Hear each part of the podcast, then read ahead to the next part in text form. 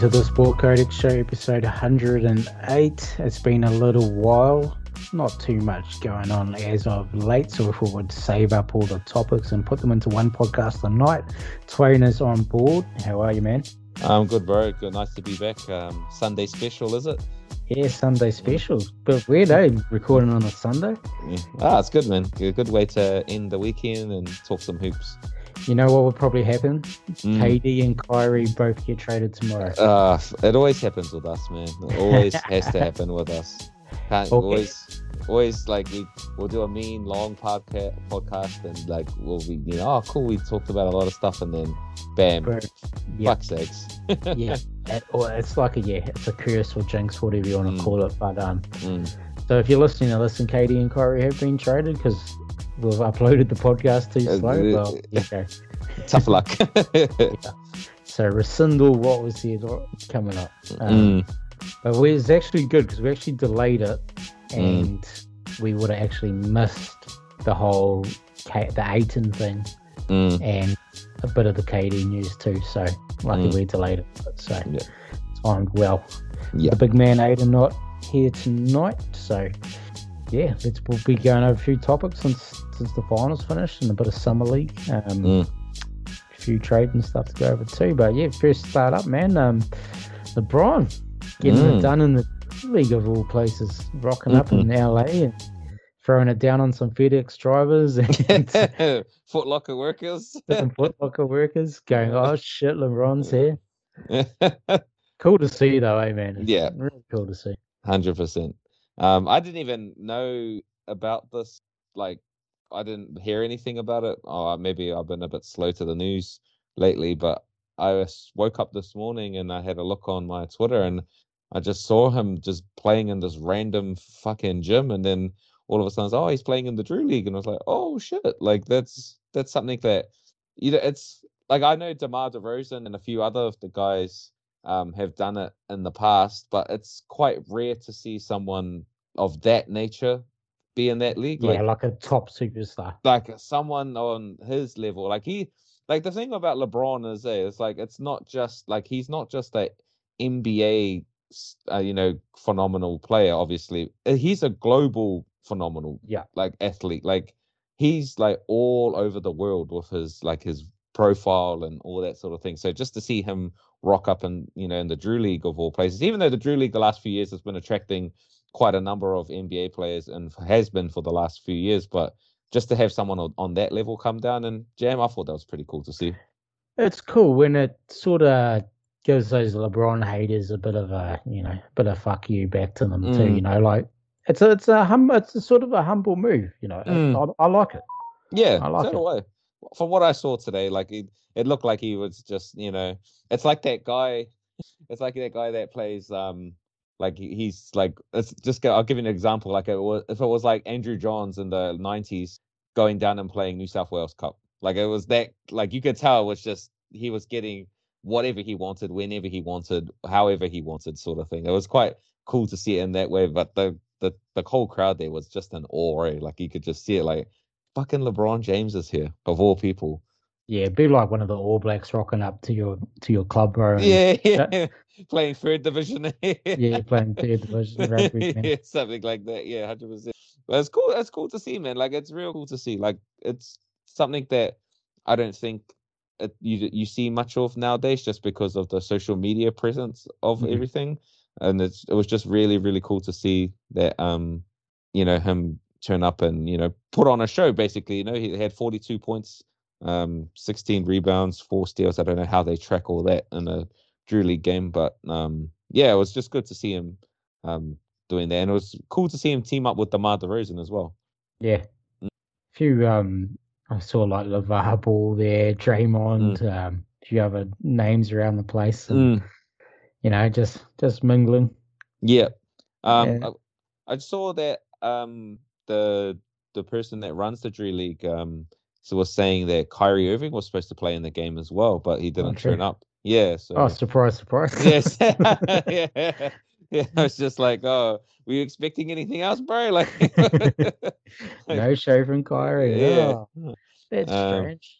Yeah, like Jamal Jamal Crawford was always Was he always playing in the yeah the Seattle was, one? He was always I think playing. it was the the Seattle Pan Am. Him and um uh, Isaiah Thomas, uh, the one that was on the Celtics, they were always because they're from the Seattle, Washington, yeah. yeah, Washington area, so they always would jam up on those. But no, nah, man, Drew Leagues. Um, I think they had like I think it was it last year or the year before they had LaMelo there for a run. They had some real like they've had Pat, some different. Pat Bev had a run there. I yeah, think. Bev. Yeah. Um, uh, Nick Young was Nick Young's been one of those guys that's always you know been on the you know on the Drew League scene. It's like a big thing in the in LA. LA. Yeah. Um, they've, they've always had like a num- number of people played. Uh, James Harden was there. Yeah, that's um, right. Brandon Jennings when he was when he was playing, he was always on the. He dominated. Um, yeah, Jennings. he was. He was like he was like putting up numbers in the Drew League. Um, but then it was like there was never. It was always like I think the best player. Like obviously they had Harden. Um, Kobe did it one year. Um, but it was never someone from the last couple of years I could imagine being of that like level. You know what I mean? Like fucking. good. It was like if Michael Jordan turned up to the Drew League in the nineties. like that's yeah. how much of a level it was for LeBron. Yeah, be nuts. Eh? And I think he with Kobe when Kobe showed up, I think he hit like the game winner or something. Yeah, yeah, um, yeah. Was that actually? Oh, I, think, think, it was 2011 ish. I think mm. he was mm. coming off like a championship. Yeah, was coming off that year, I think. Mm. I can't see here, but yeah, no, it's it's it's always, but they've always had a good um good number of NBA players turn up and and play and whatnot. But it was just cool to see that he, you know, show of all people was him to come and show up and you know put on a show for the you know for like it was that, that gym only holds maybe a couple hundred people if that. But yeah. you saw you saw it today when he was playing. Like fucking people were just stacked up. You know, it, it looked like they had no space to play on the floor at some point. yeah, right up on the sideline. Yeah, yeah. That's good. It's good. Man of the people, LeBron. Man of the yeah. people. Oh fuck! Uh, it'll be funny so on Tuesday when you open up undisputed and first take. They'll someone Bayless will have some fucking problem with it. And this is why LeBron isn't the goat. Yeah, because he went to the Drew League. Yeah, five turnovers in the Drew. League. Yeah. I honestly wouldn't be surprised if he, you know, he did a whole soliloquy on fucking bitching oh, about. Probably, man. Yeah, just I'm just opening up the Twitter now to see Oh, here we go. Oh, I got one. Oh. Uh I got six. Yeah, I got six here. Here we go. yeah, okay. Okay. Love it that LeBron played in the Drew League today, but, but he shot only two from 13 from three. He missed the late free throw that would have at least clinched overtime. Some things never oh change. Oh my god. Oh we, my. Yeah. Yeah. Well, we know. yeah, we pretty much predicted it. That's hilarious. That's so funny. And LeBron still does not respond. No, yeah, that, he and he never will. He yeah. never will. Yeah. Now another league, the summer league is going on. Mm. Um, it's still going on right now. A lot of the good players aren't playing now. They, they play the first few games and you know get their reps in and decide, well, that's enough. We don't want an injury to happen or some other things like that. Um, there's any sort of standouts for you, especially out of the well, even the like the rookies from last year and now the new rookies? Mm. Who's yes, who's some names that you sort of like the look of? I've been very interested to see what James Wiseman could do. Mm. Um, because he, I think going forward, like this is a make or break year for him in terms of like you know, the first the first year the Warriors were, you know, obviously doing the rebuild thing. So he only played half the season, got injured, and then he was out all of last year.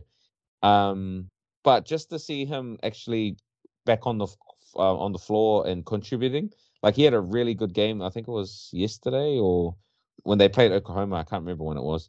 Um, he had 14 points and 21 minutes, seven rebounds, couple of blocks. Like he was, he looked really good. And if he can just even be like 80% of that every night. Like that's a big, big foil for the Golden State to have someone that can actually back up, you know, Kevon Looney in situations where Looney has to, you know, have a rest or whatever, or they, they can start Wiseman in certain situations. But you can you can see that the the talent level of the number two pick, A, like you can see mm. why he was that he was so highly touted before you know the injuries and whatnot. So if he gets anywhere near that for them, man, it's just another weapon for them. Yeah, he's he's a point of difference with them. There's no one mm. else like him on that team, man. Yeah, you could see in the finals too. Like if mm. they could have thrown a Wiseman there, even for like 10, 15 minutes, mm. you know, because he can score. He can really score. It's yep. just those other things, the awareness on both ends for him. So getting him reps here, and he should, I wouldn't say maybe not dominate, but mm. show his skill and show like you know, I'm still the number two pick from a good draft here, mm. like ahead of LaMelo. Yeah, and yeah, he should be showing those signs. Sort of like the nearly like a Bagley, eh? like he could sort of, you know, we're always waiting for that level from Bagley, that high draft pick that mm. never kicked it into next year. So mm. hope hopefully we can see it. I mean, I don't want to see it too much because I don't want the Warriors to be even more awesome. So. Yeah, yeah. But it's just it, it's just something like it's just another if they can even get something a positive contribution out of him this season, you know, get him on the court for, you know, 70, you know, 60, 70 games this year. Like, man, that's just something that's just another tool for their arsenal that for an arsenal that they don't really fucking need any more weapons. But that's like you said, a point of difference. That's a position that of need for them, someone that can solidify that five spot, but also be able to, you know, eventually you know, take over that five spot. I, I yeah. guess that's what the hope is going forward, even though they paid Looney, but the hope is that Wiseman becomes that, you know, permanent number five going forward. Yeah, because you think they're so tied up in salary with their big name players that yeah. they're gonna need some of these young guys to sort of kick on. Mm, you know, because uh, yeah, they'll have bird rights and stuff. They'll be able to re-sign them. Whereas to get in other players, you're just not mm. going to be able to sign highly talented guys because mm. of their salary. So mm. you got like some of these, like at least two of these guys, like Poole's sort of proven it now with last season's play. Yeah. But you need like Moody, Kuminga, Wiseman. You're gonna need like two or two out of three of those dudes um, to take on that next on. To, to become contributors like like yeah. 20, 20, 20 to 25 minute contributors every night you need them to do that they can't be you know, playing nine, eight minutes anymore. They have to kick on and be contributors for that bench. Yeah, because they don't have these glue guys now too, with mm. Gary Payton and JTA both gone. So. Gone. Yeah, it's time for those young guys to step up. Yes, I like. I really like that pick from you too. Mm. Um, and efficient too. He was, I mm. think. Wiseman, yeah. So. Yeah, four of six. I think I saw. Um, on his shooting stats, which was pretty decent. Yeah, who are like I'm really liking my squad, eh? The Pistons. Yeah. I'm not gonna pick a player from there. Like Jalen Duren really impressed me, man. Mm. For the youngest dude in the draft. Yeah. His there's a there's a cool video going around of him. He's mic'd up and mm. him on defense. For mm-hmm. he's 18, man. He's 18, telling dudes where to be. Yeah. On defense, like these guys, you know, they've been in the G League and shit. Have played professionally.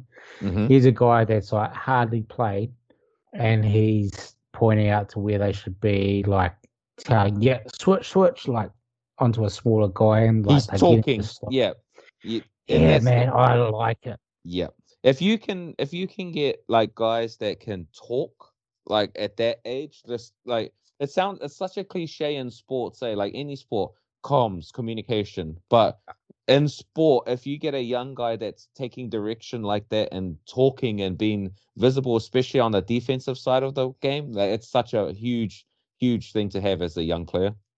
It's massive, eh? and then we've got Cade, you know, on the perimeter. So to me, man, I'm just like, mm. oh, I'm stoked. Eh? Like, yeah, um, if Jalen Duren becomes our starting center for a long time, man, I'm going to be happy because he is be on the lookout for this dude. Eh? Like, mm. I think he's he potential. Like, he's never going to be like a Jokic type player, center mm. or an Embiid even. But if you think of those traditional centers, he he's going to be one of the best of them.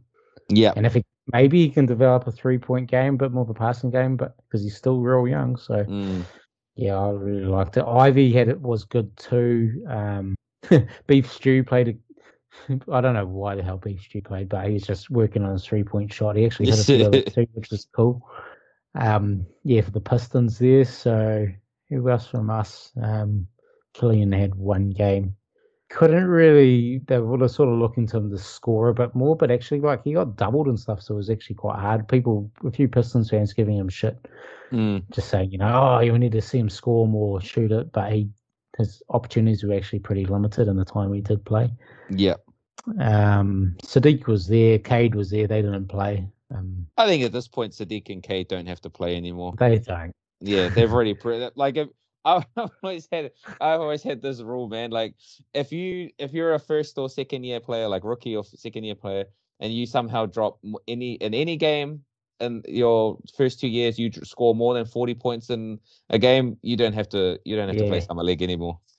like, so in the off season, they said yeah. they actually banned Saddiq from the gym in yeah. Detroit. They said no, stop working. So he went to Colorado and did hiking what a fucking workhorse, eh? Like that. That's just again, you just about speaking about young guys and you know work and comms and all that. Like it's the same thing. If you got a young guy that wants to just constant, consistently get better, like fuck, I've got big hopes for your boys this year. Eh? Same man. Yeah. It's, it's getting like scary for me because I'm yeah. like, fuck, my expectations now are like going up and up. Like to be honest, still haven't done anything, and I'm like, to be honest, bro, like straight up, like I reckon you guys should make a play in spot. Reckon? Like, I, I, I, reckon. I reckon. Like if I reckon you guys can make in the players. What's that? Eight, nine, ten. Good. Yeah. So uh, hang on, you got me going now. Another tangent. Here we go. well, poor old Aiden. Aiden's seen the Hornets. You can't see them improving on last year just with what's mm. been going on with them. Yeah. I mean, they've still got a good unit there for sure. But I think, yeah, I don't know. Then after so, this Bridges thing, which we'll, we'll, we'll, and on the Miles Bridges thing too, we're going to do a statement on this when Aiden gets back. I think yeah. that's important. But um, yeah. Yeah. So obviously, you have, uh, I have about five teams that are like your top of the Eastern Conference, right? So Miami, Boston, Milwaukee, Brooklyn, Philly. That's like your five. I, I feel like that's your five teams that are like the core five best teams in the East. And there's Brooklyn apost- um, apostrophes. Yeah, yeah. Because like no matter what, like the talent alone, if those two just hang around, like they should, and they're healthy, they should still, you know, relatively yeah, be really should. good. You know. Um, then you've got Toronto, Chicago, Cleveland, which I think are like the next sort of three after that, which are and then from there it's like you know Atlanta, Charlotte, Knicks, Knicks, Wizards, and then I think your guys are in that mix now just because of the young group. talent. Yeah, you're you guys you you are not going to be the Orlando Magic, put it that way. Um, no, and like picking up Alec Burks and Nerlens Noel, Noel. really helped with that. Yeah, yeah. Veterans, they know what to do. They know it. You know, they know what to do on the court when they're on the court. So, I th- I think you guys are in that. You know, you guys can be in that you know 10-9 sort of range i reckon um it is good like the 10-9 range last year had 44 43 wins it is going to be tough but i feel like if you guys if k takes a step up in his progression um saddiq becomes a you know more consistent scorer like a 20 point game scorer uh, beef stew becomes you know a, t- a double double sort of guy there's no and then you know jaden Ivey and jalen Duren give you big contributions there's mm. no reason why you guys can't go up to that 40 win range. Like it's it's not impossible. Yeah, I'm yeah. It's not it's not impossible. Mm. Um, I'll be stoked if we do, but uh, yeah, I still I'm just gonna temper my expectations. I'm not gonna. Yeah, yeah, no, not... it's fair. I I think I think from my perspective, it's like it's because I went through that myself with the Sixers when they were going through the yeah with the process. Like I understand what it's like to have a young team that's full of talent and you get really really excited about it and you're just like man i don't want expectations we've been so bad yeah the last couple of years but i do get you know their whole you know trying to be you know don't want to rock the boat too much and be like get your hopes up or anything but like i i still i think your guys talent level like for a young team is just out this world man and you yeah, can make other moves it. too and you can make other moves happen like if you wanted to add bring in a veteran you know at the trade deadline that might help you guys push to that um, play in spot, you guys can do that. Um, you've got multiple ways of your making the team better going forward. Yeah, well, look how fast like Memphis, mm. you know, yeah, first year with Ja, and they made the. Did they make? Yeah, because that was the Yeah. bubble way, so they Yeah. made the play in there. They Lost though, Yeah, and then yeah, and now look at them. hundred percent. Um, Didn't take long. yeah, it doesn't it doesn't like the the cycle of the NBA from going from good from bad to good is short, and then vice versa, going from good to bad is short as well. Like it's it can happen overnight, pretty much. Mm. It's still, it's still a, like, and in saying that too, you know, like they could Mm. finish like second to last, or you know, in the East, because like I- Orlando's got a good young core there too, and Mm, so does yeah. Indiana. Even I, Yeah. like, I think, I think a lot of people are like Halliburton, Mathurin, and then if you get a healthy Miles Turner, like I like that too. yeah, yeah. Mathurin. uh, Speaking of summer league guys, like he's been really good in the summer league as well. He's like a some- competitor, man. Yeah, it's been He's really, really strong. Yeah. So yeah, just so I mean, we said it last podcast. I think just the skill, and actually, I after doing saying that in the last podcast, there was um a couple of uh, more mainstream, well-known American podcasts actually talking about young cores in the league and Mm, talking expansion, which I like the sound of. Um, mm, Maybe a podcast for us during the off season, eh? mm, A bit of expansion, mm. but um, so much talent, man, so much talent. So Um, Seattle would be the first prime spot, wouldn't? it? Yeah, it's, it's got to be Seattle. Then your Vegas is your likely other one. Mm, but I'm open to other ideas too there. But I think Seattle has to be one. yeah. Bring back the Sonic. Well, now, yeah, I was just going to ask you, would they bring back the Sonics or would Have they? to be. Yeah. Have to be. Okay. And then, and then obviously Vegas would be on the list because Vegas had a, they had their, I think it was a couple of years ago, the NHL team, the Vegas Golden Knights. They come Yeah. in, and I think in the first year, they yeah, they've oh got to the Stanley Cup Finals. They got to the finals the first year, and they've been a pretty much a playoff team every year since. So it's like it can work in Las Vegas.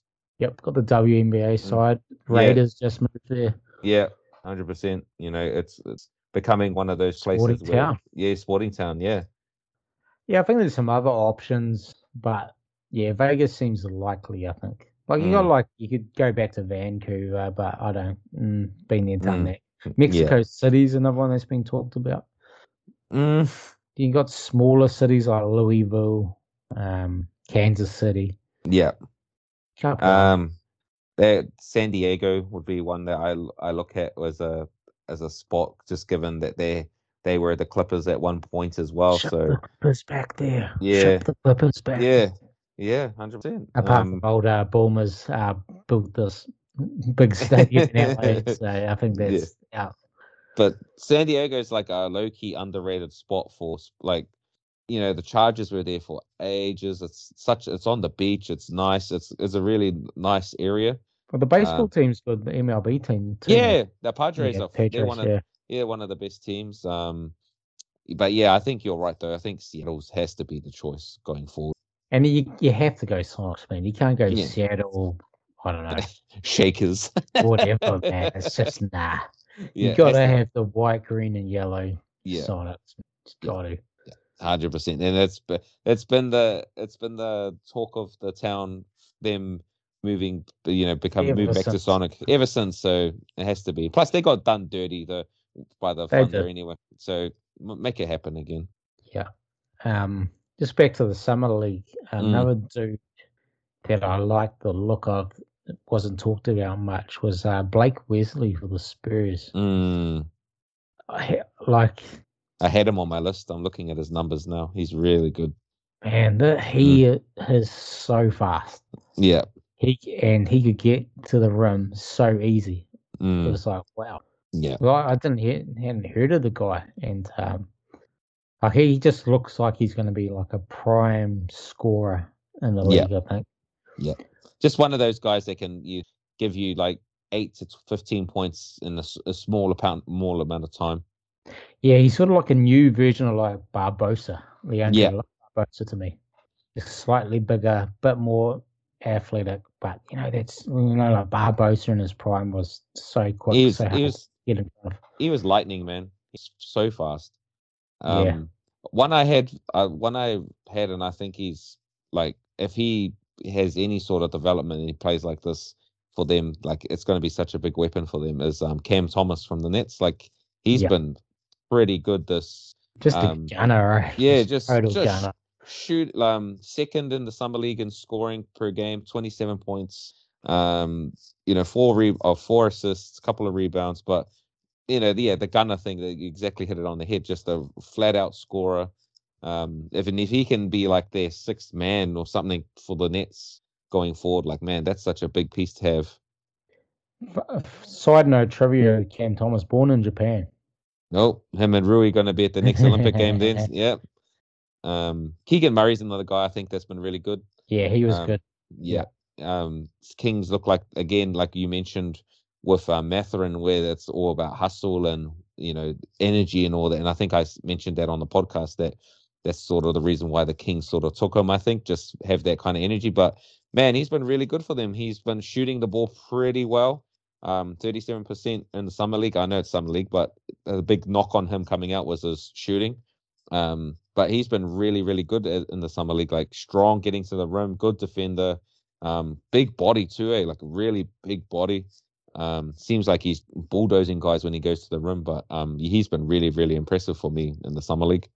Just a good player, right? And like mm. I know the Kings got a lot of shit over them picking him, yeah. and, well, not trading down, but at the end of the day, like he's gonna fit that squad better than Ivey would. Yeah, yeah, yeah. Because him, so, Ivey, hmm. and Fox are a bit interchangeable. Like they're sort same sort of size, same sort of play style. Um, I don't think it will work. And plus, I mentioned it last pod. Like they've had so many dead bodies at that three spot for the Kings over the years. Like fucking so many dudes that are either washed or like just not up to it. They haven't solidified yeah. that three spot. And now I think, you know, with Keegan Murray, like he's definitely going to be able to do that for them. Yeah, if you have like Murray and Barnes like alongside Sabonis, like it, that yeah. just makes a lot more sense. Yeah, it's it's, it's a good, it's a nice little you know front court. Like it's real good. Yeah, I like I it. Still, I would have been nice to have Buddy Hield as your two there because of the spacing, but you know the Kings being Kings, you know kings how they are. Kings. Yeah, exactly, man. Um, yeah, no, Murray Murray is good. How about mm. the big three? How about the three big guys? One, two, Jabari couldn't. Now, I sort of know like he's not the playmaker, and that was his thing going into the mm. draft too, and probably yeah. the reason why he fell to three. He's some people call him like the worst of what you hear of him. He's a glorified role player. Mm. There's other guys on the other end saying, "Nah, look, he can develop his playmaking, passing. You know, mm. can develop an isolation game." He just couldn't do it in the summer league too. So it was sort of to me, it was no surprise that he didn't sort of dominate.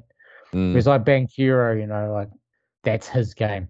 Yeah. yeah, he's a big man creator. Sort of like to me, he's almost. And I don't hear these comparisons much, but to me, he's like almost like a slightly bigger Chris Webber. Uh, it's just funny that you um mentioned that because that was the name that just popped into my head immediately when I was watching him. Yeah, man. like just I, I get that vibe eh, from yeah. Him.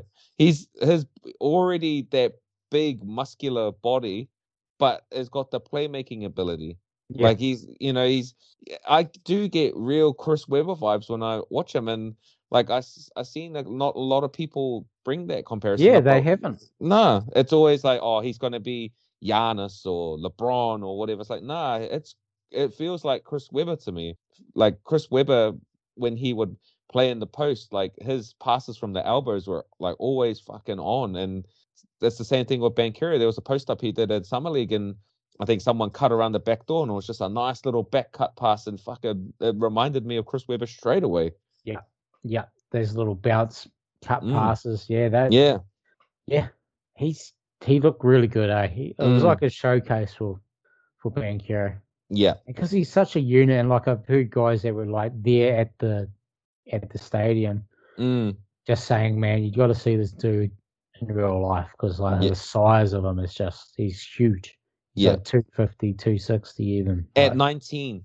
Mm. At 19, like he's 6'10, 250 at 19. Like he can even grow even further. Like his growth spurt hasn't even kicked in yet. I don't think so. He could even be bigger. Like the the thing with him uh, that I and I didn't have a problem when they selected him was like that was my big thing is his body's ready for that contact. Like you can tell, like it's he's not going to have any troubles. You know, people driving into him, bar- bulldozing him because he's already got a big body himself. Whereas Yeah. Chet, Chet for me, like even though he's been really Chet's defense has been really good this summer league, and I've been f- so fucking impressed with how well he communicates on D and his switching onto guards and whatnot. The problem is like when Milwaukee come to town and Giannis is coming down the lane, that's that's a whole different game to fucking Trey Murphy from the Pelicans. Yeah, man. Yeah. Because like guys driving, getting past him, you Mm. like you still got to be scared because he's going to get that chase down block on you. Because Yeah, that's what he does. But like a Mm. Giannis is just going straight up the dunk. there. yeah, he's he's going through he's going through your chest. He's, that's Yeah. what it. And then if you're not a, if you're not ready to handle it, then he's just going to get pushed back constant constantly. And that's my big issue with Chet is like I hope that body he can grow a few more. Like he he needs to put on at least twenty pounds for me to like be comfortable because right now he's so skinny, man. Yeah, these guys with these small frames Mm, and the height, mm. just the total like the skills that they have is just Um, insane these days. Yeah, But yeah, it's a factor, man. You have to take that into consideration. Yeah, it is because like at the end of the day, like when you know he's your second round draft pick and you're you've drafted him to become your you know four five for the future, you know you're gonna meet guys like Giannis every other night or. You know what happens if fucking you know Embiid comes to town and he posts you up? Embiid's gonna munch him. And Or it's even Jokic. Yeah, even Jokic. Yeah, know? like those kind of dudes are gonna munch on him if he doesn't, you know, put some size on. Because like it's a, just a whole different game when you play, you know, in the NBA. Like it fucking, and then the, the thing with the NBA too is it's a long season, like 82 games. Yeah, Like your body breaks beat down. You get beat up, you get injured. Like if he doesn't, you know, get in the weight room and start, you know, making himself stronger, which I hope he is. It's going to be a tough task for him to defend that four five spot because, like, there's so many talented bigs in the league now. Yeah, well, if you have to chase, you know, chase guards, you know, like like Ja Morant, like if you have Yeah, to yeah. chase him, run into Steven Adams every time, you know, like Mm. it's gonna it's, It's going to be gonna a problem. and, And it- these multi-skilled bigs like it, you, we were just talking like Embiid, Giannis, Jokic, and then you got Adam. Like there's all these range of big dudes that have different skill sets. And Yeah. Cat, you know, like Yeah, Cat, Rudy Gobert. Um, maybe Bad. Maybe Holmgren is the uh, you know he's the ro- rover role he's the roamer he's the defensive quarterback role rather than the the primary the primary. defender of the, I- the opposing big I wouldn't put him like if I think he like the way he looks now, and I think the way he's been playing. I think they're gunning him to be a four rather than a five. Yeah, but I like then- that a lot better Yeah, it it does make sense just given the way that he's been playing and whatnot. But I just there's gonna be times like you know you get switched on to those bigs, man, and it's gonna be it's gonna be tough. Like it's like even if he plays against guys like Jusuf Nurkic or Christian Wood, Jonas Valanciunas, like those sorts Yeah. of dudes, like Jarrett Allen, like it's gonna it's, it's gonna be hard for him unless he puts some size on. But from what I've seen him in this um in the summer league, like he's really really good. Like I I've he's Yeah. been really good. Just I, I wish he just needs to put on a few put on some beef. yeah he he does A- it's a Mm. hard one though eh because you Mm. you look at AD you're like And you know, KD even everyone- yeah you know the the thing like I I heard and I've heard that argument too. Like the whole like oh KD didn't have to put on muscle and you know it was fine. role, It- it- it-. KD was a wing player. Yeah. You know, when you're playing five or the four, you need to have that size and that girth, to, you know, to handle all the punishment that's coming down your way. Um, you know, even like the, like you said, the guards. Like if Ja Morant comes down there, Ja Morant's a strong dude. Like he's really strong at getting to the rim, and you know, LeBron. You know, LeBron James is a big dude. Like those sorts of you know power guard type dudes coming down. They the the force that they come with is not is not small. Like they come with a lot of force. Well, you think of like like guards that will post up to like Drew or even Harden a bit, you know, Yeah. guys like that sometimes too. Mm. Like, like Drew, like he's a big body guard, even yeah. though he's only six three or whatever. But he's he's he's solid and he'll he'll post you up and low to the ground, strong. Yeah. Yeah, yeah. No, it's it's those three. Like they've all I think I've seen from all three. I think Chet and Paolo have been better than Jabari. Jabari's still like like you said, he's finding his feet. Um, but yeah, the the thing with me is that if I had to bank on one of them, it, had, it would be Paolo right now. Like Paolo looks the good. Man, what I like about Paolo is, you know, like he can bang. Like mm. he's got the body for it. I like he can face up and post up. Yep. Because he's got if he's got that pass in him too, you have to respect it. You have to respect that, and that's going to mm. question some defenses. And mm. if he, you know, if his vision's good, because he can he can definitely pass it. Man, he, he can be a weapon, eh? especially in the half court. Eh? I just, yep. When the game that, slows down, he need a dude like that. Yeah. So Orlando, like we talked, we talked Pistons before, like how good that man. Orlando's building something nice here too. Yeah. Um. You know him. I guess he'll be the four. Wagner at the uh, three. Three. Um, Wendell Carter, I'm guessing, will start at the five. But then the thing is, Mo Bamba had a really good season. He had a really good, like, you know, coming out season. Like I thought he was. He had a really, really underrated season. I thought. Like it's gonna it's hard because those three are your main bigs. I like it as a rotation though. Eh? Yeah, it does. It, they all three do something different. Um, they all they all can shoot. They all can defend at the rim. They're all versatile. Um, it's just you know how it is in sports though, man. Like you know people don't like you know if their minutes get cut or whatnot. It's like you know they start feeling a bit uneasy. Ego starts playing yeah. playing in. So like there's got to be a point where he's just like maybe I should, you know, maybe I should have left or, you know, maybe ask for a trade mm. or something. Um, but yeah, is a nice core that they've got going on.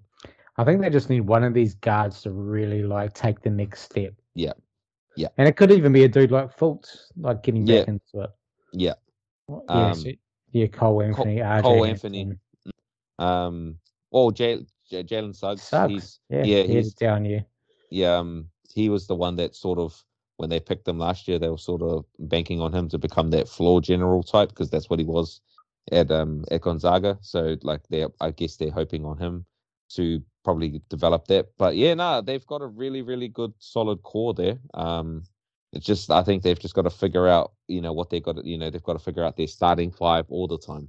Like they even got fucking Bol Bol there, like as a project. Like like you you know how when he came in and when he had that when he had a few games he was really good as well. The old Bol Bol. yeah. His, I remember his rookie cards going yeah. up heaps just on that one game in like preseason um bubble, the yeah. preseason bubble, or the pre-bubble games, whatever the hell they were. Mm. I think yeah. the problem for them though is like they've got to figure out what they're doing with Jonathan Isaac. Like he's been out pretty oh, much. He's two... forgotten dude, eh? Like, yeah, he's been out. The whole league's forgotten about him. Um, been out two seasons, or basically two seasons. Um, he he was manning that four spot for them the last um when he was starting, but he did. He's showing some signs of coming on, but yeah, um, he's looking to be a defensive juggernaut just about at that wing position. Like he's right. got the strength; he could really lock down dudes. Mm, um, before he finished, he or before he got injured, he was two and a half blocks, one and a half steals. Like it reminded me a lot of um, Jerami Grant in Denver, like mm. that type of play. Like he was just locking up dudes and you know switching onto guards and whatnot. But but yeah, two years now and he hasn't played and he's you know getting seventeen million dollars a year as well. Like it's, it's he's it, got to earn his way back. Into yeah, lineup. yeah, because Franz Wagner had a very good rookie season. Hundred percent. And he got to start Banchero. You just yeah. have so to me, he has to earn his way back into the side. Mm. Yeah. I mean, but that, would be silly. They'd have to give him minutes to at least make him tradable. Yeah, because if he doesn't play again, like he's not, they're not going to get anything back from him. No worth. Yes, hundred percent. Yeah. So he, is I mean, he's an interesting piece that they have there. So mm. they can get some value out of him, I, I, mean, I see him getting traded. To be honest, with mm. how they're shaping their team up, but yeah, you never know. Yeah.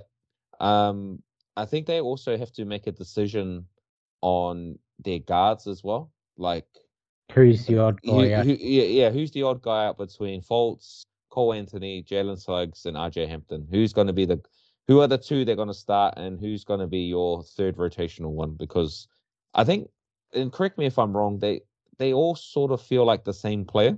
If that makes sense. Yeah, it's weird, eh? Like yeah. none of them are true point guards, but none of them are true two guards either. No. I sort of all these variations of combo cards. Yeah, in it, a way. It's, it's quite weird because like um Cole Anthony, you know, he had a you know, he was lead you know, really good season last year, scoring and whatnot, but the playmaking just wasn't there. And but then Fultz, when he came back, it was the same thing. Like he had he had good spirits of scoring and whatnot, but the playmaking wasn't there. And then Suggs was basically just a spot up shooter for most of the year. Like he didn't really see mm. the ball because they needed someone to space the floor. And then like obviously with Wagner, he likes to operate in the pick and roll as well himself. So like, you know, I don't know who's going to be that, you know, true point guard that they need going forward to get, you know, Banchero and Bamba and all those other guys the ball in the post or when they need it. Maybe there's a trade in the works. Mm, mm. Kyrie, you reckon? you never know, man. I mean, never uh, know. It'd be fucking hilarious if Orlando traded for him. Yeah, for sure. so yeah, summer league. Who knows who's going to win it? Um, mm. Haven't really had that guy that year, you know, like a Kevin Knox dominating, and everyone's like, "Oh, Kevin Knox, he's the next superstar." He hasn't been that guy this year. Like, who was that guy in the Celtics years ago? Um, oh, I can't even think of his name. He was he was a first round pick. It Was Joe Forte? Was it? And he had like some fucking Joe Forte. Yeah, was. Yeah, yeah, he had some. I was gonna real... say Jordan Mickey. Yeah, Jordan, Jordan Mickey, two K legend.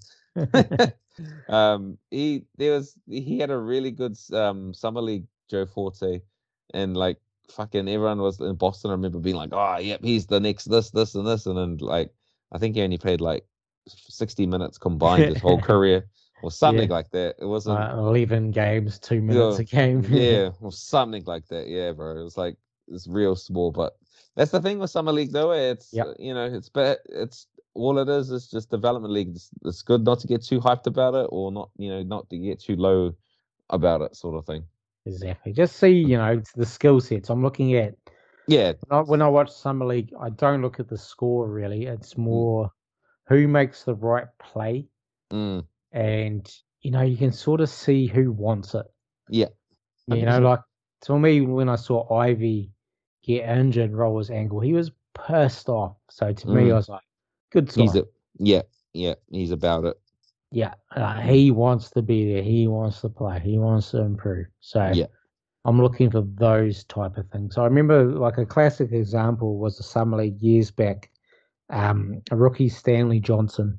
Yes. And I remember Stanley. Someone, he's still playing, is Yeah, yeah. Yeah, he's for the Lakers. Be playing for the Lakers again yeah. next year.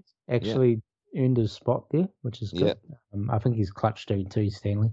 Um, that helps in LA. Uh, but yeah, it was summer league, and I remember the quote from Stan Van Gundy. There was a dude um, in the corner, went up for a three. Stanley Johnson was all over him, like in his grill, not letting him score. And he was like, "Look, it's Stanley Johnson," and like Stan Van Gundy must have been real close to it. And he's like, "Man, it's only summer league. Like, a comment like that. And Stanley Johnson was all over him. And then Stan and he goes, and that's why you won't be in the league. And he never was. The dude, I can't remember the dude's name, you know. And Stanley Johnson, you know, never became a like a permanent. Well, he was for a little while, but you know, never really kicked on. But you have to be dedicated. You need to show that in summer league, and that's the things I look for. So I go back to that example from five, six years ago.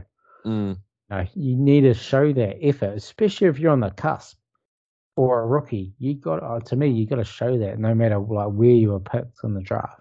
Mm. So that are the things I look for. Yeah, hundred percent. Yeah, I, li- I always like that example because yeah, I like those comments from Van Gundy too. He's good on that. Like just telling the dude, and that's why you're never going to make it to league, and he never did. Mm. Whoever it was. Right. Yeah, well, anything else? And so I think that's about it from some. Yeah, I, I, I, basically, it's just you just treat it as it is. It's just development yeah.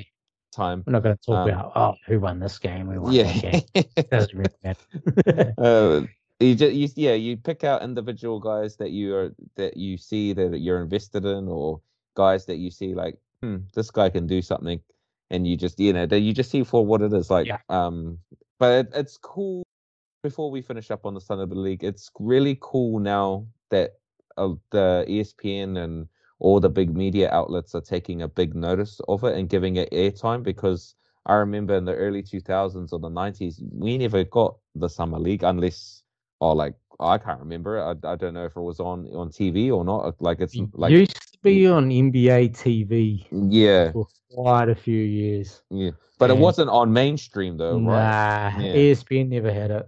Yeah, it's just cool to see now, like the last couple of years, that like you know the NBA is putting an effort to put it on on TV, like to make sure that it's accessible for people. Yeah, it's good. It's Mm. good showcasing some of these things. Yeah, Like, I remember one of the first years I sort of watched the summer league was like I think it was Drummond's rookie year. Yeah, It might have been Steven. Yeah, I think. Or was it Adams? and Lillard. year? Yeah, Yeah, so I remember watching. It was in some gym in like Orlando. So, Mm. You know, just some random random gym. like fifty people like squeezed into it. Mm. Yeah. So Funny. it's come a long way. Funny, I just I got a I, um googled 2012 summer league stats and the two the top five leading scorers from that uh, summer league was Damian Lillard, 26 a game, Kawhi Leonard, 25 a game, Josh Selby, 24 a game. Oh, Selby, legend. yeah, legend. Jimmy Jimmy Butler, 21 a game, and Tobias Harris, 20.8 a game. So Mm, like nice, you- yeah. um you there was you know it was pretty clear those you know obviously those four went on to be have real successful NBA careers and whatnot. Um and there's Josh Selby. and there's Josh yeah, there's Josh Selby. Um and the assist part before we move on, uh Kendall Marshall, which was I don't know if you remember Kendall Marshall. I he remember was Kendall yeah. Marshall, Yeah. Mr. Mr. the what do they call him? Light skinned Steve Nash. Uh, Nothing Um, like Steve. Yeah, nothing like him. But it was funny when they used to call him that. Kemba Walker, Eric Bledsoe, Scott Machado, and then Aaron Miles. Aaron Miles. I do remember Scott Machado. He was on the Yeah, I remember for a while. Machado. I Yeah. cannot remember Aaron Miles. Mm, Yeah, but yeah, those other those other three, obviously Kemba and Bledsoe were the main standouts there. Yeah, Kendall Marshall was a poor man's Rubio, just Mm, without that passing. Oh, like he was Yeah. a good passer, good defender, but just no shot, couldn't score. Like Yeah. Might have played in the eighties, oh, you know, nineties even. Kendall Marshall. mm, I remember his old man going off at someone. Maybe it, he might have like tweeted at the team saying you should, should be Mm. Start my son. something. Yeah, something Yeah, like yeah. that. Yeah, sounds Kendall about Marshall. right. Yeah. Um. Well, let's move on to a big, big trade that went down. Rudy Gobert from the Jazz to the Timberwolves. Timberwolves throwing out an absolute package to get him. Malik Beasley, Patrick Beverley, Leandro Bolmaro, Walker Kessler, the pick from this year, number twenty-two in the pick, uh, in the draft. Uh, Vanderbilt. And then you got four future first round picks and another pick swap. So throughout the 2020s, the Timberwolves will be giving Utah picks. It's a haul, man. It's a major haul. And I know we were talking about Gobert to like the Bulls and stuff. And I was like, Aiden was more of you're going to have to give up more to get go Gobert than what I was, or even you were. Yeah, But I did not expect it to be this much. Really did not expect it to be this much. it's a lot, eh? Like it's it's it's like when I saw when I initially saw it and I was like, fuck, that's a lot. Like like I get it. Like Rudy Gobert, like what how many times has he won defensive player four or five times now, defensive player of the year? Uh, Like something like that. Yeah, I can't I think it oh, might three. only be three. or three. Uh, multi, multiple time defensive Multiple player. times. Yeah. Um obviously one of the, you know, better defend defensive big men that we've seen the last, you know, 10 years or so. Um but it's just like oh it's such the inclusion of the four first round picks. It's it's massive for a guy that's like polarizing and he makes a lot of fucking money. Like he's gonna be making like 30 to 40 million in like year four of the deal and he's going to be like 36 or something and that's you know you're not doing anything about your future by giving those four picks up It's and I know people say like who you know who else are they competing against to like offer up this big package, but maybe there was even though I don't think there was that much competition, but Mm. Maybe they're just like, this is the guy we need to get to take our team to the next level. It's a questionable move, though, as you say. Like mm. they're locking into this, and man, what if it doesn't work with him and Cat? That's that's my problem with it too. Like, there's so many problems with it, but the main thing is the fit itself. Like, I get it. Like, you know, he won't have to. It will keep Towns away from the screens. Like, because like I don't know if you know, know that watched or anything, but Karl-Anthony Towns is pretty rubbish in a pick and roll defensive yeah. setting. Like he's he's just lost, man. Like he just doesn't know what he's doing. And then and then also like with the um, D'Angelo Russell and Anthony Edwards, they struggle to stay in front of guys that are really good. Like if you watch, I think it was Anthony Edwards guarding. Can't remember who it was. Oh, it's Jayson Tatum with one random Celtics game, and he just couldn't stay in front of him. Like he just couldn't do yeah. it. Maybe that helps in that sense because Gobert's at the back end and he can be like, yeah, he can cover up your mistakes. But like offensively, it's just like, how's it going to work? Like Cat likes to operate in and outside in rather than inside out, and he now he's just going to be basically a, you know, a shooting big man. It's just, uh, yeah, it's just a weird, weird pick. Like I, just, I just, I, I don't understand the fit for it. Yeah, it's unproven. I mean, uh, all trades are going to be unproven, but yeah, it's unproven sort of this day and age to big dudes like this. Like, I'm I'm struggling to find examples of well, not recently. Footers. Yeah. Not recently. Like the last one, and I can think of that we had relatively good successes with two seven footers was Duncan and Robinson at the Spurs. But the way the game has shifted from that to what it is now with the spacing and the high pick and roll and all that. Like it's not the same as it was in you know the late 2000s, early or late 90s, early 2000s. It's the game is played at a much different pace now that you can't afford to have too much size out there. Like what happens if a team decides to go small? What are you going to do then? Like you you've got no backup plan. Like I just don't understand. Like even recently when they tried, it's not the same level, but when the Sixers tried Horford and Embiid together. It was just it was just it was, didn't work. It just didn't work, and it's it's just like I don't know how this is going to work either. Like it's just going to be, yeah, it's a bad fit. Plus, you gave up, you know, a pretty big stack of your future going forward, or four first round picks. It's it's weird, man. It's it's such a weird fit. I don't like this for the Timberwolves at all. Yeah, I'm sort of leaning more that they just go for it because mm. like my initial thing was i mean I'm, I'm sort of trying to come maybe i'm trying to convince myself that it can work mm. like a lot of people just like rubbishing it like a lot mm. more than you like i know you, you, you don't i don't i still don't really like it but i want to think like Vanderbilt worked with Cat and can Gobert just be a better version of Vanderbilt? You know what I mean? So yeah, yeah.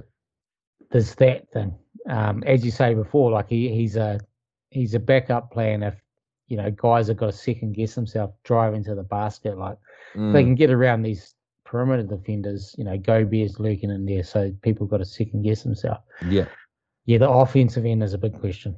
Yes, uh, it that's is. the problem. Like, you're, you're yeah. taking away points where Cat can really take control of the game, and maybe mm. they just think maybe Cat just ain't that guy. Like he's mm. not that so maybe him just on the perimeter, just because he's a damn good shooter, big, oh, 100%. Small, whatever he is. Hundred percent, he's the best shooting big man in the yeah. league, I would say. And he, he's quick off the dribble for a big dude too. Like he mm. can get, he he can do that too. He can attack, you know, people closing out on him. So mm. for a big, he's he's really good at that on offense. So maybe they're just saying, well, look, Cat's more actually not like a big. He plays like a maybe one of these better wing type players mm. rather than like a big. That's his game. Mm. So maybe that works. I mean, they do have shooting all around. Like in saying that, like Gobert is sort of your only non-shooter on mm. the team. It's just it. So offensively, like you mentioned, like Cat's Cat's shooting will cover up a lot of shit that you know might potentially go wrong. But offensively, Gobert, we've seen it in the playoffs. Teams just ice him out, and it becomes basically four on five. Mm. Him on Minnesota doesn't fix that problem at all.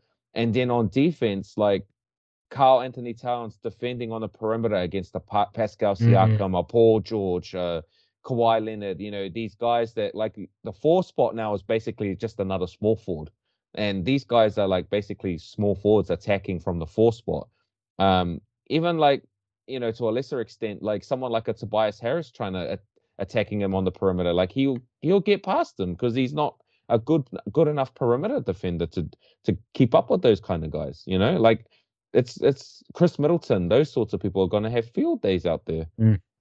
Yes, interesting. Eh? Mm. It's such an interesting move. This Yeah, because Well- I think there's such a gap in how well it can go. You know. yeah. The the the variance level of it being like to me, it's like I can see like there's a scenario where I can see it being like, oh, Minnesota won 55 games, and they have the yeah. But then I can also 85. yeah, and I can see like it being like 34 and you know 48 or whatever. Like I can see it just not working at all. I'm in the I'm like you. I'm waiting to see, but at the same time, like that package they gave up, couldn't you have just rang up the Spurs and offered that for Jonte Murray instead?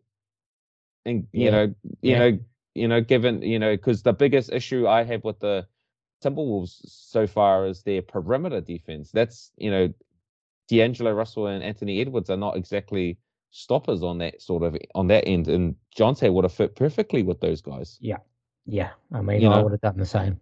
Yeah, like it, you, cheaper, you cheaper, younger, younger, coming off a breakout season. great like you- skills. You know what you get with Gobert in the regular season, playoffs. It's been proven time and time again. Like it just doesn't work for him in the playoffs. Yep. Well, yeah, it's a ballsy move from from the Timberwolves. Yeah, but on the Um, other end, the Jazz, a Yes. great fucking great fucking move for them. Like Traded Danny. Yeah, been a like more ammunition, you know, doing what he did in Boston, like just gathering up more assets, assets, assets, assets to, you know, build for the future.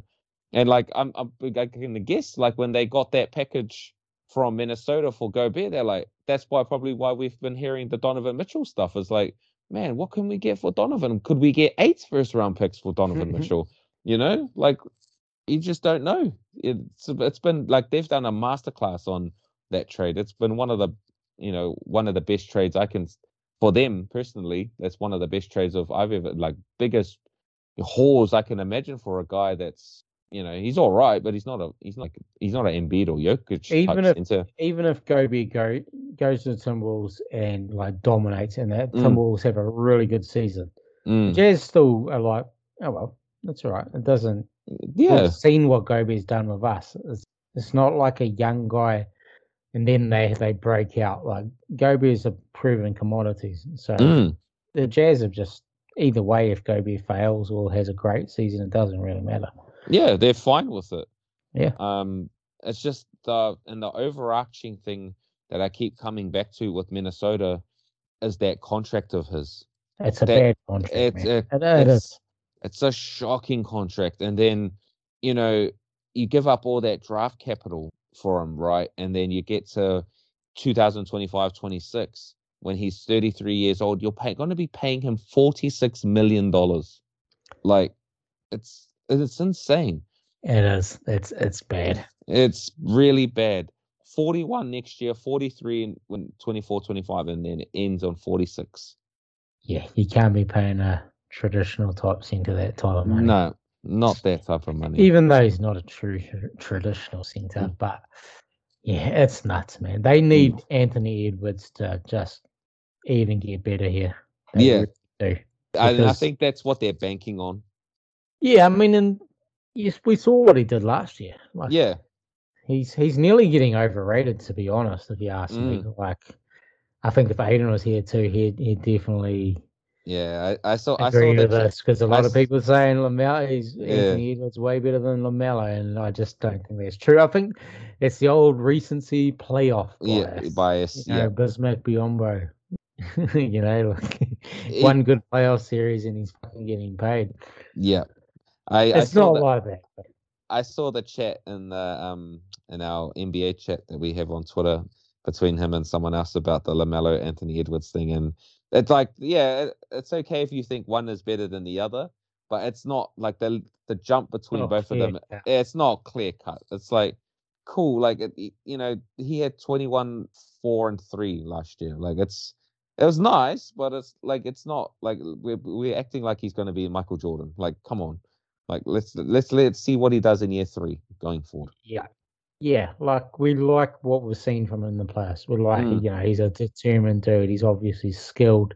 Mm. He's he's got a highlight package. You know, like he's a a guy that you want to watch play.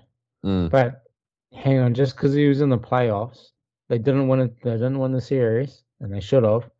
He made some good he made some bad decisions in there as well. Like yeah. there was some noticeable things that okay, this dude's still real young and can improve. Well, so, um, Bill Simmons had a um podcast last week, I think it was last Monday, and they was they were doing the trade value rankings, and he had something. He had him like really, really high, like in the top ten, I think it was, from not if I'm not mistaken. Like he was like considered one of the top ten you know, trade assets in Simmons's opinion.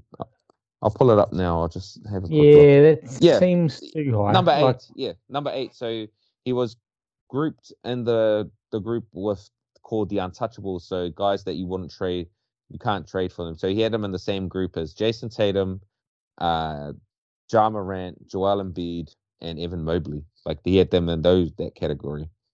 Yeah, see, I don't think you can put Mobley and Edwards even in yeah. guys like no. Embiid and Tatum. No, well, Edwards isn't untouchable. He's not. No. He's not that.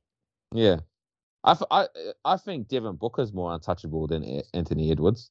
I'd agree. Yeah. Agree. Um, and well, you look at the from the year before Ayton and the, like Ayton and that really good Phoenix run.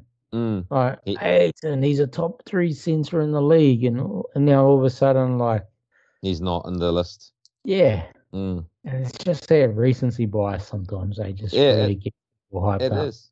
It is. It's recency bias. Like, and then like I I get it. He had 25 points a game in the playoffs, but you know, like you said, there's some of the decisions led to their losses. You know, the decision making wasn't as you know as good as you would want it to be. I don't think he's untouchable. Someone offered him I, I, still think if like someone come over the top rope with some ridiculous, you know, six first round draft pick package, like Minnesota would listen oh, to that. Fucking hey, yeah, listen to that. Yeah, you would absolutely listen to it. It's not it's not Jokic or Doncic or Giannis level like get lost yeah. sort of thing. Yeah, those dudes are the cream of the crop. Yeah, yeah, hundred percent. Yeah, a long way to go. We like him. But at least, yeah, yeah let's not pump the brakes. Yeah, yeah. Um, yeah, the Jazz just quickly. Um, Donovan Mitchell, you think he's gone? I think so. Um, it makes sense. You know, if you've traded Gobert already, what you've got, um, why not? You know, see what you can get for Mitchell. I don't think it's going to get done before the season. I think it would be done. You know, a couple games into the season. Uh, you know, sort of round about you know, maybe Christmas time, I would imagine, you know, that, that they move off of him. The Knicks seem to be the favorite at the moment. I don't like the fit there. Mm, the Brunson um, Mitchell yeah, thing, yeah. Yeah, I don't necessarily like that fit. Um, I would, I don't know. He's another one where the last couple years feels like the people have just gone off him. Like it just, I, I don't know. I don't know what you think, but it just feels like that. Um, like in the early those first three years with him, he was being touted as you know the next superstar of the league and you know all that sort of thing. And now it's just like people just yeah, a lot a lot of people I know just don't like the way he plays. I've been uh, guilty of it. It feels very Trae Youngish at times with the ball dominance with him, mm. Um, real Westbrook light sort of thing. But um, yeah, I, I, I don't know. It's a it's, weird one. I don't see where he fits. Of a, yeah, I know what you mean. Like, mm. I think sometimes you can be a victim of your own early success. Like, you mm. come on like 13th pick in the in the draft, so you know, very late lottery pick. Um, mm. Had a really good season, just narrowly missed out rookie of the year, mm. and then you know they had good playoff runs, and that sort of sets up this expectation that you're going to kick on, and the rest of his team just sort of you know, flamed out a bit here, and then he sort of he was sort of left with, well, I've got to carry this team, and it, it wasn't really his job to do. Really, it, mm. should have. And we saw it in that Dallas series. He did look bad. He was like just really ball hog. Yeah. It was it was really bad, and yeah. I think he just needs a new situation. So to mm. me, I I can see him gone too, because I, I still think he's great. You you think of that Nugget series where him and Jamal Murray like trading fifty point games off. That was great. Yeah, yeah, that was great. And like the last few years, he's been like, you know, if you just look at this, you know, like from a box score sort of thing, 26 a game last year and 25.9, so t- 26 a game this year. So it's like he's been really, really, you know, good in that respect. But it just feels like when you're watching him, it just feels like a lot of the time the Jazz dudes are just sort of like watching him dribble the air out of the ball, like how Houston with Harden used to be. Yeah. Um, it's just it's a team know, thing, eh? There's yeah. just some bad chemistry, I think. Yeah, and I just don't know. I just don't know what team would fit him best. Like, like then I don't like the Knicks fit. I I'm a big believer of RJ Barrett. I think last year he was really, really had a really, really underrated season for them. Um, it's pretty much clear now that he's the number one option in New York. Like, even yeah. though that you know Julius Randle had a you know bad or good season two years ago, but like it just became really clear after mid mid season that Barrett was the number one guy there. Um, but yeah, I just I don't Miami maybe I don't mm. know. I'm not I don't like the fit there either. Um, I do I don't like I don't like them losing Tyler Herro in a potential deal because I think he Tyler Herro is quite in what he brings for the Heat off the bench is like exactly what they need. Um, yeah, I just can't think of a team where you know where the There's not many, good. eh? Nah, not really. Um, it's probably like a.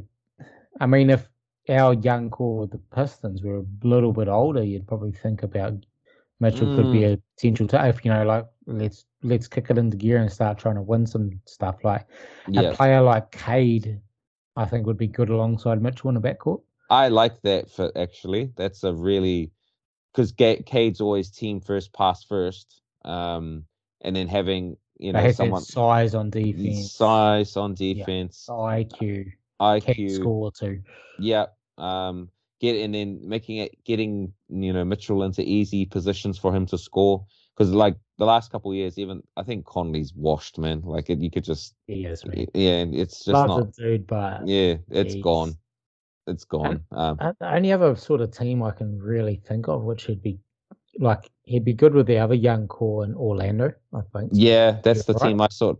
That's sort of the team I had in my back of my head too, where we were just talking about earlier. Like they don't have a true guard to take over that team, or he basically becomes that for them. I don't know what the trade package would look like. It would probably be like Bamba or Wendell Carter, Jalen yeah. Suggs, yeah, it'll be like um, Cole Anthony. And... Cole Anthony, and then like maybe three first round picks or something, or something like that. Just you know, they they actually I actually like their fit in Orlando to be honest.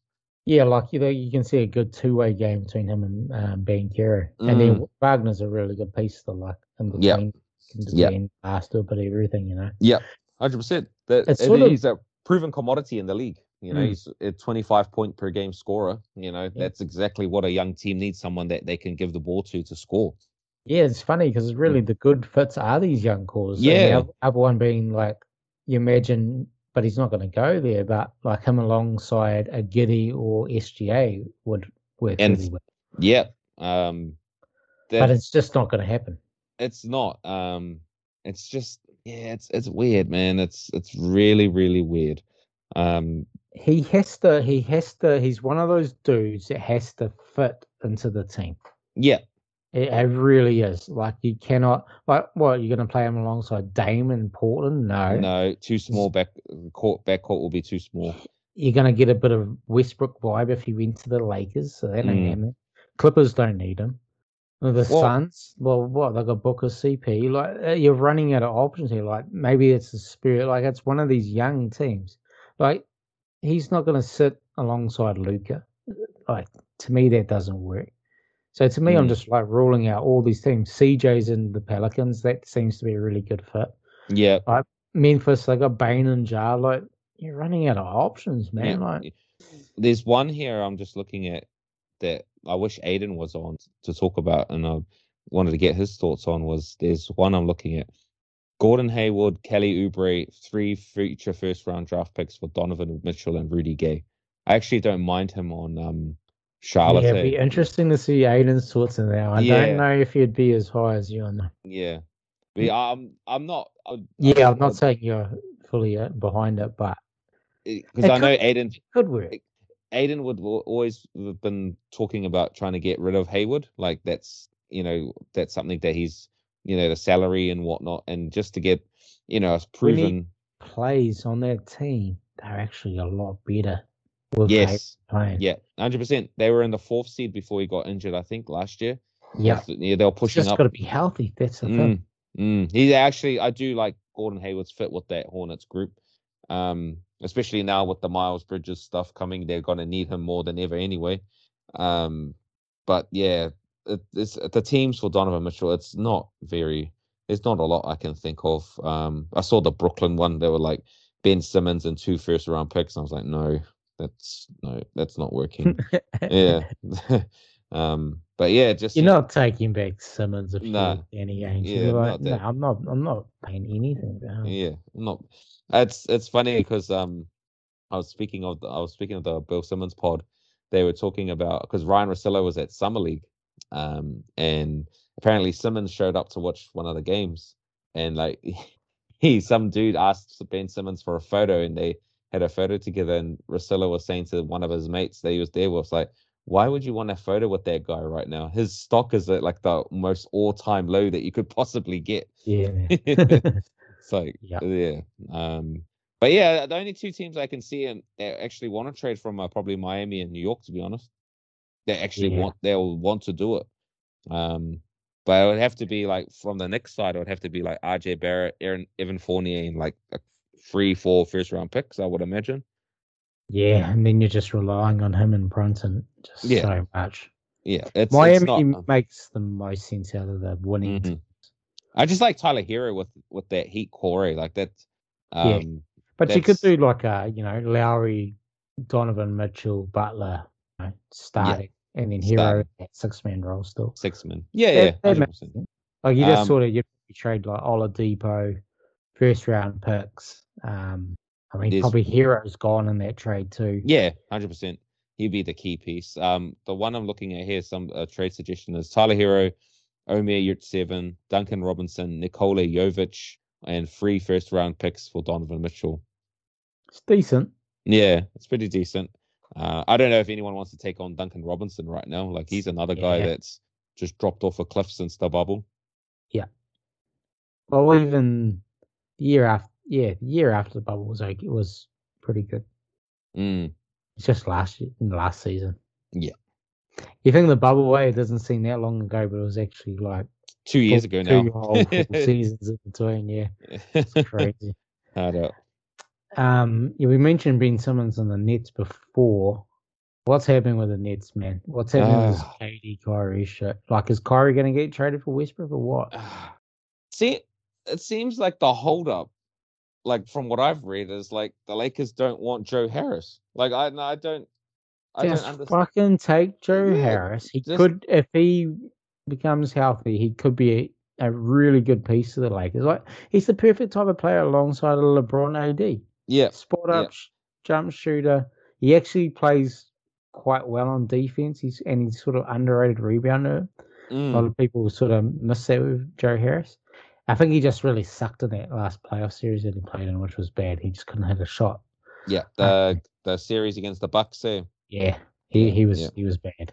Yeah, that's But- what that's what I've read. That the holdup is just their reluctance to take on Joe Harris, and I'm like, um, you do Yeah. realize Oh, you, you man. got no two guard at the moment that can shoot, right? Like Wayne Ellington's still playing minutes for you guys. Like, yeah, it's just It's going to be I- Troy Brown starting. Troy. like, Yeah, I like yeah. Troy, but come on, he's not a starter. he's not a starter, hundred percent. Um, it's just, yeah, I, I, I don't know what. Like, it seems like the, on on the face of that deal, um, it should be an easy, you know, yes from the Lakers, but they seem to be hung up on the fact that they don't want him. And the Lakers, man. Mm. Yeah. Um, I, I haven't heard much on the KD front recently after that initial um initial fucking news drop. Um, um, Yeah. Yeah. So wanting the Suns and the and the Heat. yeah, teams he wanted to get traded to. yeah. Um, I, I, the Suns, I don't think. Oh. Give me, give me an over and under of how far away it is until KD is off the Nets. Like if you were going to take a bet on over mm. under, yeah, is it going to be? I think he's on their opening day team. Yeah. Like I think he, I think he'll be the there. Whole off season, he's still whole, there. He's still there, and then I would say maybe a couple weeks before Christmas, December range, because that always seems to be the time when these trades happen. After that, um, I don't know what rule it is. It's the rule where if you just sign someone in free agency, there's a certain date in December that you can trade then them you again. Can trade them. Yeah, yeah, yeah, yeah. It's always around that time where the trades sort of happen around that, you know, a week before, two weeks before this, um, Christmas. So I would say around Christmas time, I I would say he's gone if things don't progressively get better. If is there any way he ends up staying on Brooklyn here long term? Like, you know, the Kobe thing, he wanted out of LA, they ended up keeping him. He's a Laker for life. Is I there don't any way they can do that with KD? I don't think so because I the thing with the Kobe situation was that he had that personal um loyalty and relationship with the Lakers. You know, he you know, like he said he said many times he bled purple and gold.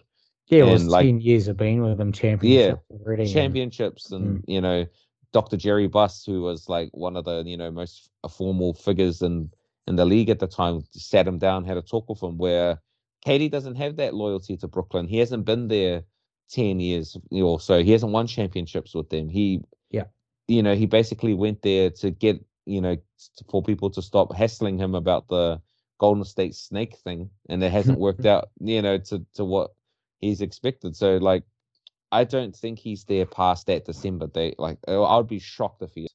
Like, it seems like at this point that things are for Brooklyn, they're pretty bad. Yeah, I think so. The chemistry is mm. just going to be shot, eh? And yeah, it's it has to be. But like um, you lose good pieces like Bruce Brown too, you know, it's going to make it make it tough. Mm, I, um, like that date for you, like yeah. that. That, that was what I was thinking too. Is a yeah. good over under. There's a trade here. Um, you Bobby Marks from ESPN. He's like their salary capologist yeah. guy. He works for Woj and whatnot, and he suggested one a couple of days ago, and I just wanted to run it by you. Was so it's a four teamer. Oh, I like it. Yeah, four team. yeah, four teamer. So the Nets, oh sorry, the the Suns get Kevin Durant. Okay. Um, the Pacers receive DeAndre Ayton. Yeah, can't the Jazz, happen now. Can't happen now. Yeah, that's yeah. the thing. Yeah, can't happen now. Um, but the, this was before the news about Ayton. Uh, Jazz receive Ben Simmons, Cam Thomas, five first round picks, and the Nets get Donovan Mitchell, Mikal Bridges, and Miles Turner. Shit, if they got there, those three. Yeah, yeah.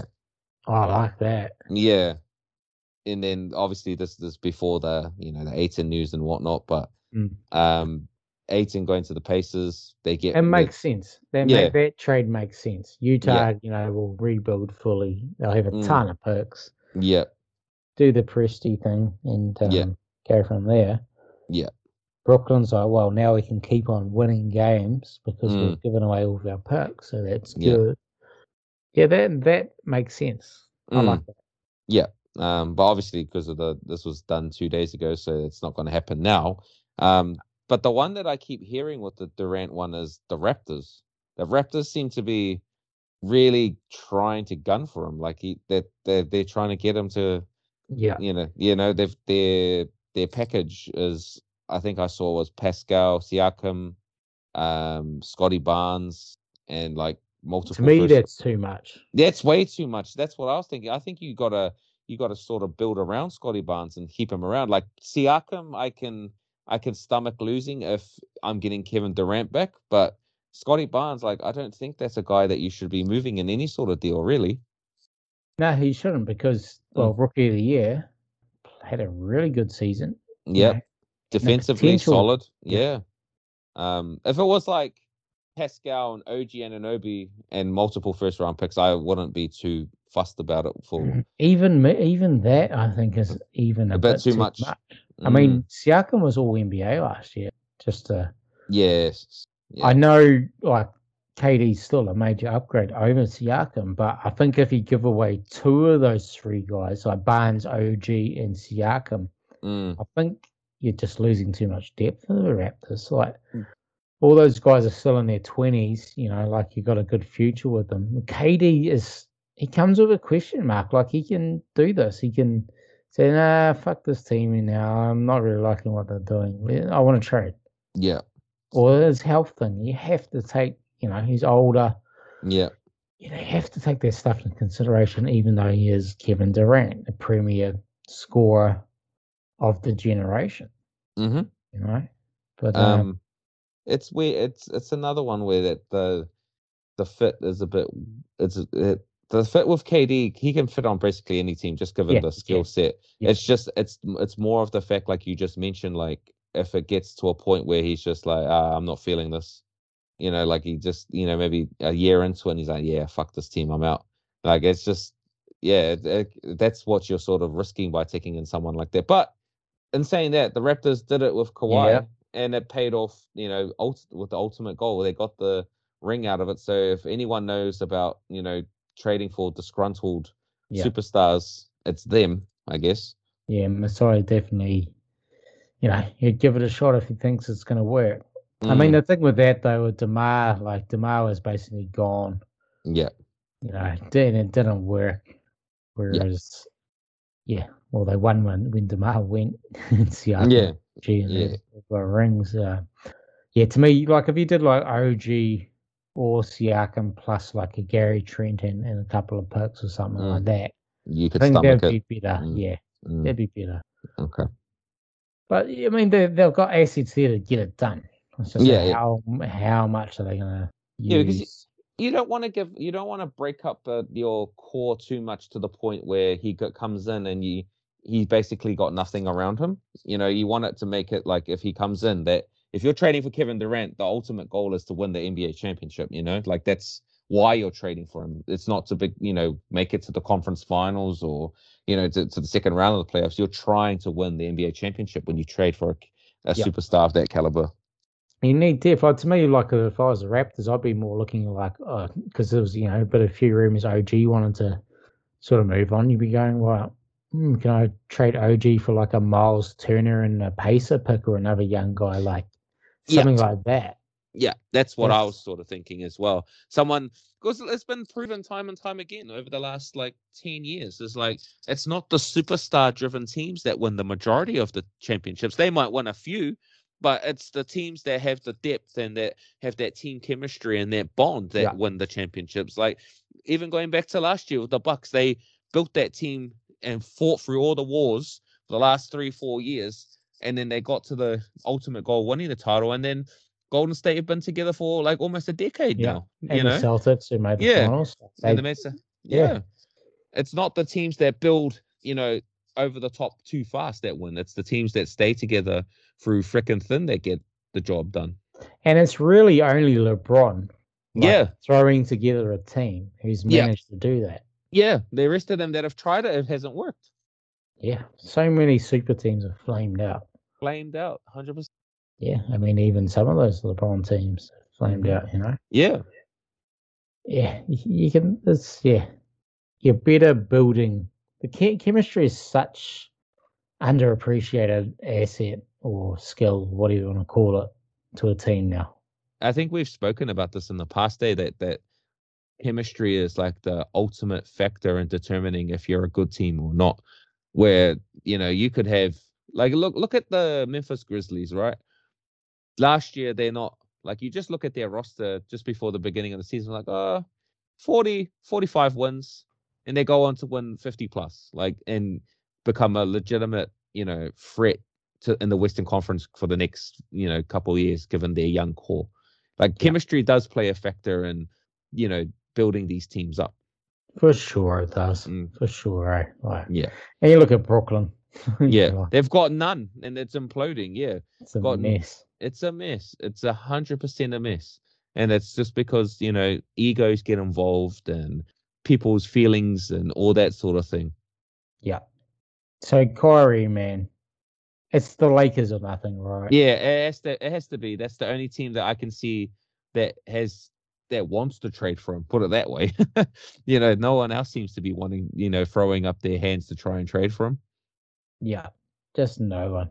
Yeah, it has it has to it has to be the Lakers, but I feel like I feel like LeBron is pushing it, but I feel like I th- I feel like there's some in the Lakers organization that are not trying. Like I don't know if you saw there was that weird ass tweet from um Jeanie Buss like a couple weeks or yeah. Weeks ago. yeah, and it was just like a little bit cryptic. Yeah, it was hinting, it was like hints. hints. Yeah, like talking about Kobe, like put push through team thick ultimate team player. Yeah, yeah, all that. It's like, um, did you understand? Did you know who Kobe Bryant was? Like, you, You know, know, God, took sixty shots in his last game. yeah, yeah. Like team team player and Kobe are not necessarily used in the they're not. yeah, they're not linked. yeah, hundred percent. And it just seems like the front office and LeBron at that at the Lakers uh on And, different uh, pages. uh, different wavelengths. Yes, hundred percent, hundred percent. Yeah, it's like Kyrie and Westbrook are not like they're just not valued for what they Mm. used to be, and Yeah. they're both problems. So Yeah. you, the Lakers and Nets both have a certain problem on their hands, and they need to trade a problem for a problem and hope that other one works. Yeah, the the the the the you trade for one problem to get rid of another problem. that doesn't Yeah. seem very logical, but um, yeah, I, I don't know. It's it's it's it just seems like going forward. It has to be Lakers or bust, really. Yeah, I can't see, I cannot see any other team wanting to take on Kyrie. Just cannot see it at all. and and if you do take it on, you run the risk of him not playing. Yeah. Well, like we made that joke before about the Drew League, you know, like he, you know, man was like, "Oh, we got told he was coming, and he didn't turn up." Yeah, it's like, that's Drew League. yeah, it's the Drew League. Like, and these, you know, imagine if it's people that are, he's doing it to people that are paying you. Yeah, I could expect anything from Kyrie, but in all honesty, yeah, like But I, it, tomorrow you could say he's he's taking up professional golf. I just would not be surprised. I fucking, oh, he's fighting aliens or something. eh? Like he's just, he's just a different cat, man. He's just, he he's- He's just a different dude, man. Um, I just the Lakers though. Before we wrap that this part up, is like they just like toxic shit around their franchise. Like they just they must enjoy having like, Talking just- points. talking Something. points and like just having like just toxic shit around their franchise. Like I can't even drama. I can't remember any time in the Lakers like since I've been watching basketball where like they just they never there's never a season where everything's all good. Like there's always seems to be a problem, especially when they're good. When the Lakers are good, there's always seems to be some sort of issue. Yeah, yeah, man. You think about, and their fans have a lot to do with that, but Yeah. you could Pelinka, like some of the imagine even Magic, like you know, just just doing some weird things, like Yeah. Magic talking in the media about it, and then still being their friends, and Jeanie Buss's good friend, but rubbishing like Pelinka. It's- always something, eh? and it it goes back to even to the like the 80s with the showtime like Yeah. those you know those guys were you know fucking always, always seemed like they were in the spotlight and then obviously we don't have to talk about the kobe and Shaq stuff that got leaked you know like it's just it always seems to be every single season the lakers have to like have some Hollywood. sort of drama yeah got to have some sort of drama they have to have it It's Hollywood. hmm I mean, the one thing, like, if they do get Kyrie on their team, at least, you know, like, he's a perfect complement player to LeBron. And ad yeah 100% And, yeah, and AD too. yeah, he's just he's his skill set would fit those two perfectly, but the problem is is the outside noise, you know, like and just like like uh, those three to like it's bringing the Lakers at the moment are a really toxic situation, and then you bring in probably the most toxic Player in the league- in the league to your toxic team. Like it, it just reeks of it would just reek of the 2012 Lakers. Like Let's the whole burn it down. They're going to yeah. go down and on fire. uh, man. it's just it just reeks of just it's uh it's it's bad man it's real bad I would, I'd love to see that trade happen. Westbrook goes to the Nets and they don't trade Durant. So Westbrook has Yeah, to play with Durant. Durant yeah oh that the that would be fucking hilarious eh Ah, that would be so funny Be great. It'd be really great. um, last sort of big transaction, even though it was a non-transaction really in the end, but um, DeAndre Ayton signs an offer sheet with the Pacers. Mm-hmm. Yeah, a bit of rigmarole around the Suns. Like, do they want him? Do they want to sign and trade him? Pacers offer him, being a restricted free agent. Suns match it within like 15 minutes or something like that. No, fuck. It seemed like five seconds the way Woj was tweeting about.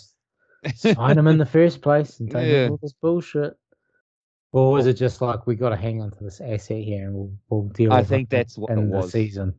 I think that's it's yeah. exactly what it was to me. Um, it felt like that they were just holding on to the asset rather than, you know, they're moving him at a later time. You know, like I said, that that that that date in December, maybe wait for that, and then they can see how he goes during the season, see how the season's progressing.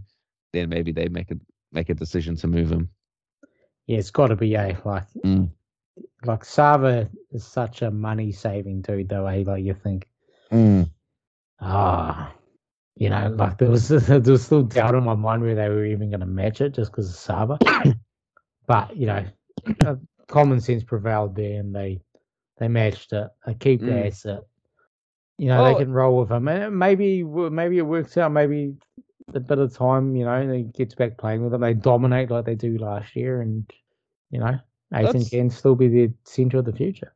That's what the argument that I can see is like they basically won 64 games last year. They were pretty much the best team the in domin- the league. They were the dominant team in yeah. the regular season. We were talking about them like going to go and just go wipe the floor with everyone, and then they just ran into Luka Doncic. Like it's, you know, like it that starting five in the last two years has been so good. Like him, yeah, Chris Paul, Devin Booker, Mikal Bridges, and then the, it's either been Jae Crowder or Cam Johnson or whoever they fill in at that four spot. But um, they've brought back Cam Payne and Johnson as well. So it seems like at the moment they're just going to roll back with what they've been doing, which is not like, look, you won 64 games and you made the NBA Finals the year year before. Like it's not a bad thing to do, but if you were content on running it back, like you mentioned, you should have done it earlier. You know, like you should have made that commitment to him last year before the season started. So mm. there was none of that friction going forward. Messy. It's yeah, messy. it's really messy. Um, but I don't just... just... think it's the Suns too. I think it's Ayton too. Yeah, hundred percent. Um, and that's one of the reasons I didn't want the Pistons to offer him a big deal. So yeah. Um, and then on the flip side of that is like in terms of, I, I guess he's probably just heard the rumors for years now. But like, if you're Indiana, if you're Miles Turner and you're hearing that Indiana's trying to sign, you know, DeAndre Ayton for 140 million or whatever it was, 130 million dollars for your contract, and you're like, oh, why don't I wouldn't be too happy about that if that was me. I'll be like, you're gonna pay this guy playing my position, and yeah. you know, like we're pretty on. Well, I think Ayton's slightly better. I don't think the difference is that much. Um, like I would feel a certain type of way about it as well. Like, oh, yeah. if that was me, you know? Yeah, for sure. I mean, maybe that's a trade that gets done later in the picture. You never mm. know? The Turner yeah. trade, I think. Yeah. A lot of people, a lot of Suns fans wanting Turner. They're like, yeah, let's get let's get Turner on this team. Yeah. pretty cool. Um, and their defense would just go. It'll be rocking. Yeah, it'll be rocking. Um, yeah. So with this with this move too, it it takes away like a lot less likely the Kevin Durant to Phoenix deal as well. Just yeah, it, it takes does. yeah. Because who are they going to trade now? They're not going to trade Booker. I don't. Yeah, he, he, can't be traded until January the fifteenth at the earliest, anyway. So that's pretty much half the season gone by then. Yeah, you know, and could be some big offers maybe coming for Durant. Yeah, you know, yeah. someone else. You know. Yeah, it's interesting. Eh? mm. the Suns. are like you got a good thing going. I think they're just creating just, a problem that doesn't need to be there. Yeah. It's Sarver though. yeah, yeah, that's you know, they were so bad for like, you know, ten years or so.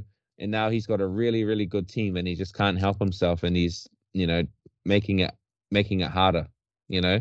Yeah. He's you know, he's got a really nice core there. They've won, you know, so many games the last two years, made the NBA finals last year now he's just it feels like he's going out of his way to you know to ruin that, which sucks for Phoenix fans because Phoenix fans are like one of the you know best fan bases in the league, and they went through a lot those last you know five or six years with that team. It was team was rubbish, man.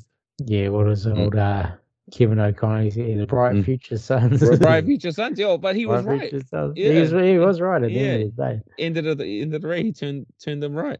Uh, yeah, the most dominant team in the regular season the last two years. So. Yeah, you, you had it's a smart choice. Just needed an old old wily veteran and, and show yeah, them how, how show it how it's done. Yeah, hundred percent. It's it's a smart choice to try and run it back again. I would probably do the same, but just the way the timing of it is where it it fucks it up. It's like they should have made that commitment to him earlier. Yeah, agreed. Agreed there for sure. Well, is it about? I think that wraps up most of the mm. big transactions. Um, have we missed any no, not not that I can think of. Um, yeah. It, those ones were pretty much the the main the main ones. A few minor ones like Celt. I think we talked Celtics. the Brogdon, yeah, yeah, Brogdon there and Gallinari. So a few upgrades there. Mm. Uh, I do like that fit for. I do like the fit for Brogdon. Yeah, I like as much too. as much as it pisses me off, but um, it's it's a good fit. and so. and just on a, on my team's note, like I even though Tucker got that contract, like I do like what they've done so far this off season.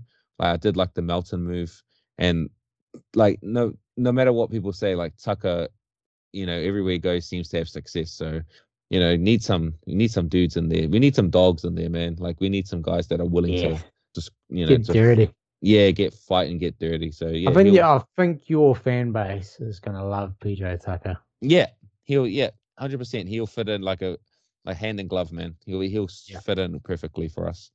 Yeah, for sure. Yeah, bit of an overpay, but he's the right dude you need. He's the yep. right, right type of guy. So good, good number four to have next to Embiid. Yeah, sometimes you got to just got to overpay when you when you're near the cusp of you know finals consideration. So hundred percent.